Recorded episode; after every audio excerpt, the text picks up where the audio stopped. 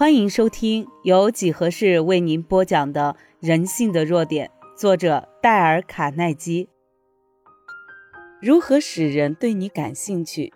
每一位去拜访过罗斯福的人，对他渊博的学识都会感到惊奇。伯莱福特曾这样说过：“无论是一个牧童或骑士、政客或是外交官，罗斯福都知道应该跟他说些什么。”那又是怎么回事呢？答案很简单，在接见来访的客户之前，罗斯福已经准备好了那位客人所喜欢的话题和对方特别感兴趣的事。罗斯福就跟其他具有领袖才干的人一样，他知道这回事儿深入人们心底的最佳途径，就是对那人讲他知道的最多的事。前任耶鲁大学文学院教授费尔普斯。早年就知道了这个道理。他这样说过：“在我八岁的时候，某个星期六，我去姑妈家度假。那天晚上，有位中年人也去我姑妈家。他跟姑妈宣寒过后，就注意到我。那时我对帆船有极大的兴趣，而那位客人谈到这个话题时，似乎也很感兴趣。我们谈得非常投机。他走后，我对姑妈说：‘这人真好。’”他对帆船也极感兴趣。姑妈告诉我，那个客人是位律师。照说他对帆船方面不会有兴趣的，可是他又怎么一直说帆船的事呢？姑妈对我说，他是一位很有修养的绅士，他让自己到处受到欢迎，所以才找着你所感兴趣的话题陪你谈论帆船。菲尔普斯教授又说。我永远不会忘记姑妈所说的那些话。当我在写这一章节时，我面前有一封信，是热心童子军工作的基尔夫先生寄来的。基尔夫在信上这样写着：“有一天，我需要找个人帮忙，原因是欧洲将举行一次童子军大露营。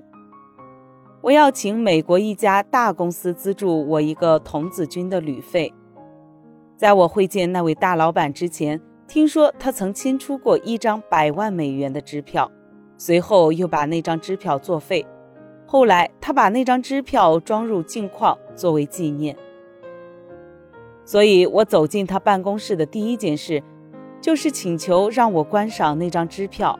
我告诉他，我从没有听说过有人开过百万元的支票。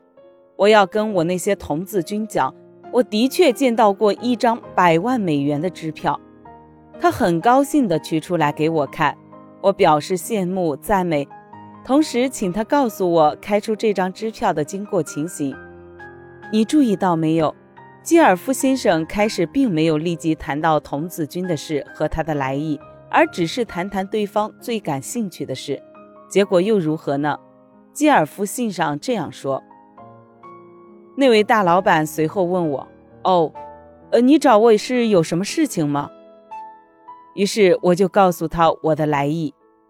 那真出乎我的意料，他不但立即答应我的要求，而且比我原来要求的还要多。我只希望他赞助一名童子军去欧洲，可是他愿意资助五名童子军去欧洲，而且连我自己也在受邀之内。他签了一张千元外汇银行支付的凭证，叫我们在欧洲住七个星期。他又替我写了几封介绍信，吩咐欧洲各城市的分公司经理妥善地照顾我们。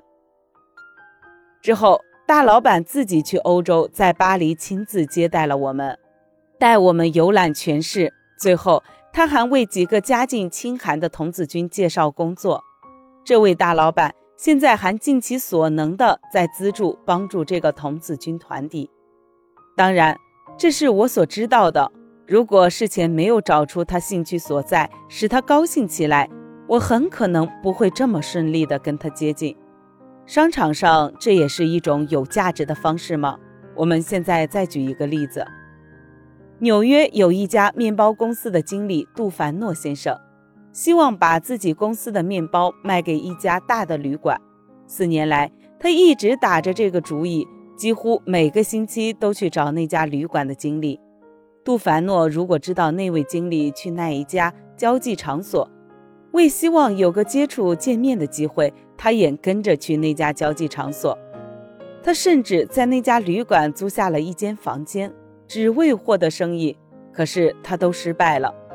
杜凡诺先生说：“后来我研究了人与人之间的关系后，才知道应该改变策略，想办法找出他最感兴趣的事，事先了解哪一方面会吸引他的注意力。我发现他是美国旅馆业工会的会员。”由于热心地推进这个团体的业务，后来被推选为这个团体的主席。同时，他还兼任了国际旅馆业联合会的会长。不论开会地点在哪里，他都搭乘飞机，飞越高山，横渡沙漠、大海去那里开会。所以我在第二天见到他的时候，就问他关于该会的详细情况。果然得到了一个极好的反应。他跟我讲了半个小时关于那会里的情形，他说的时候是那样的兴高采烈，我已明显的看出那个团体组织是他兴趣所在，也是他生活中的一部分。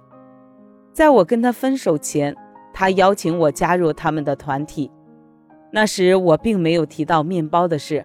几天后，他旅馆里的管事打了一个电话给我，要我把面包的价目和样品送过去。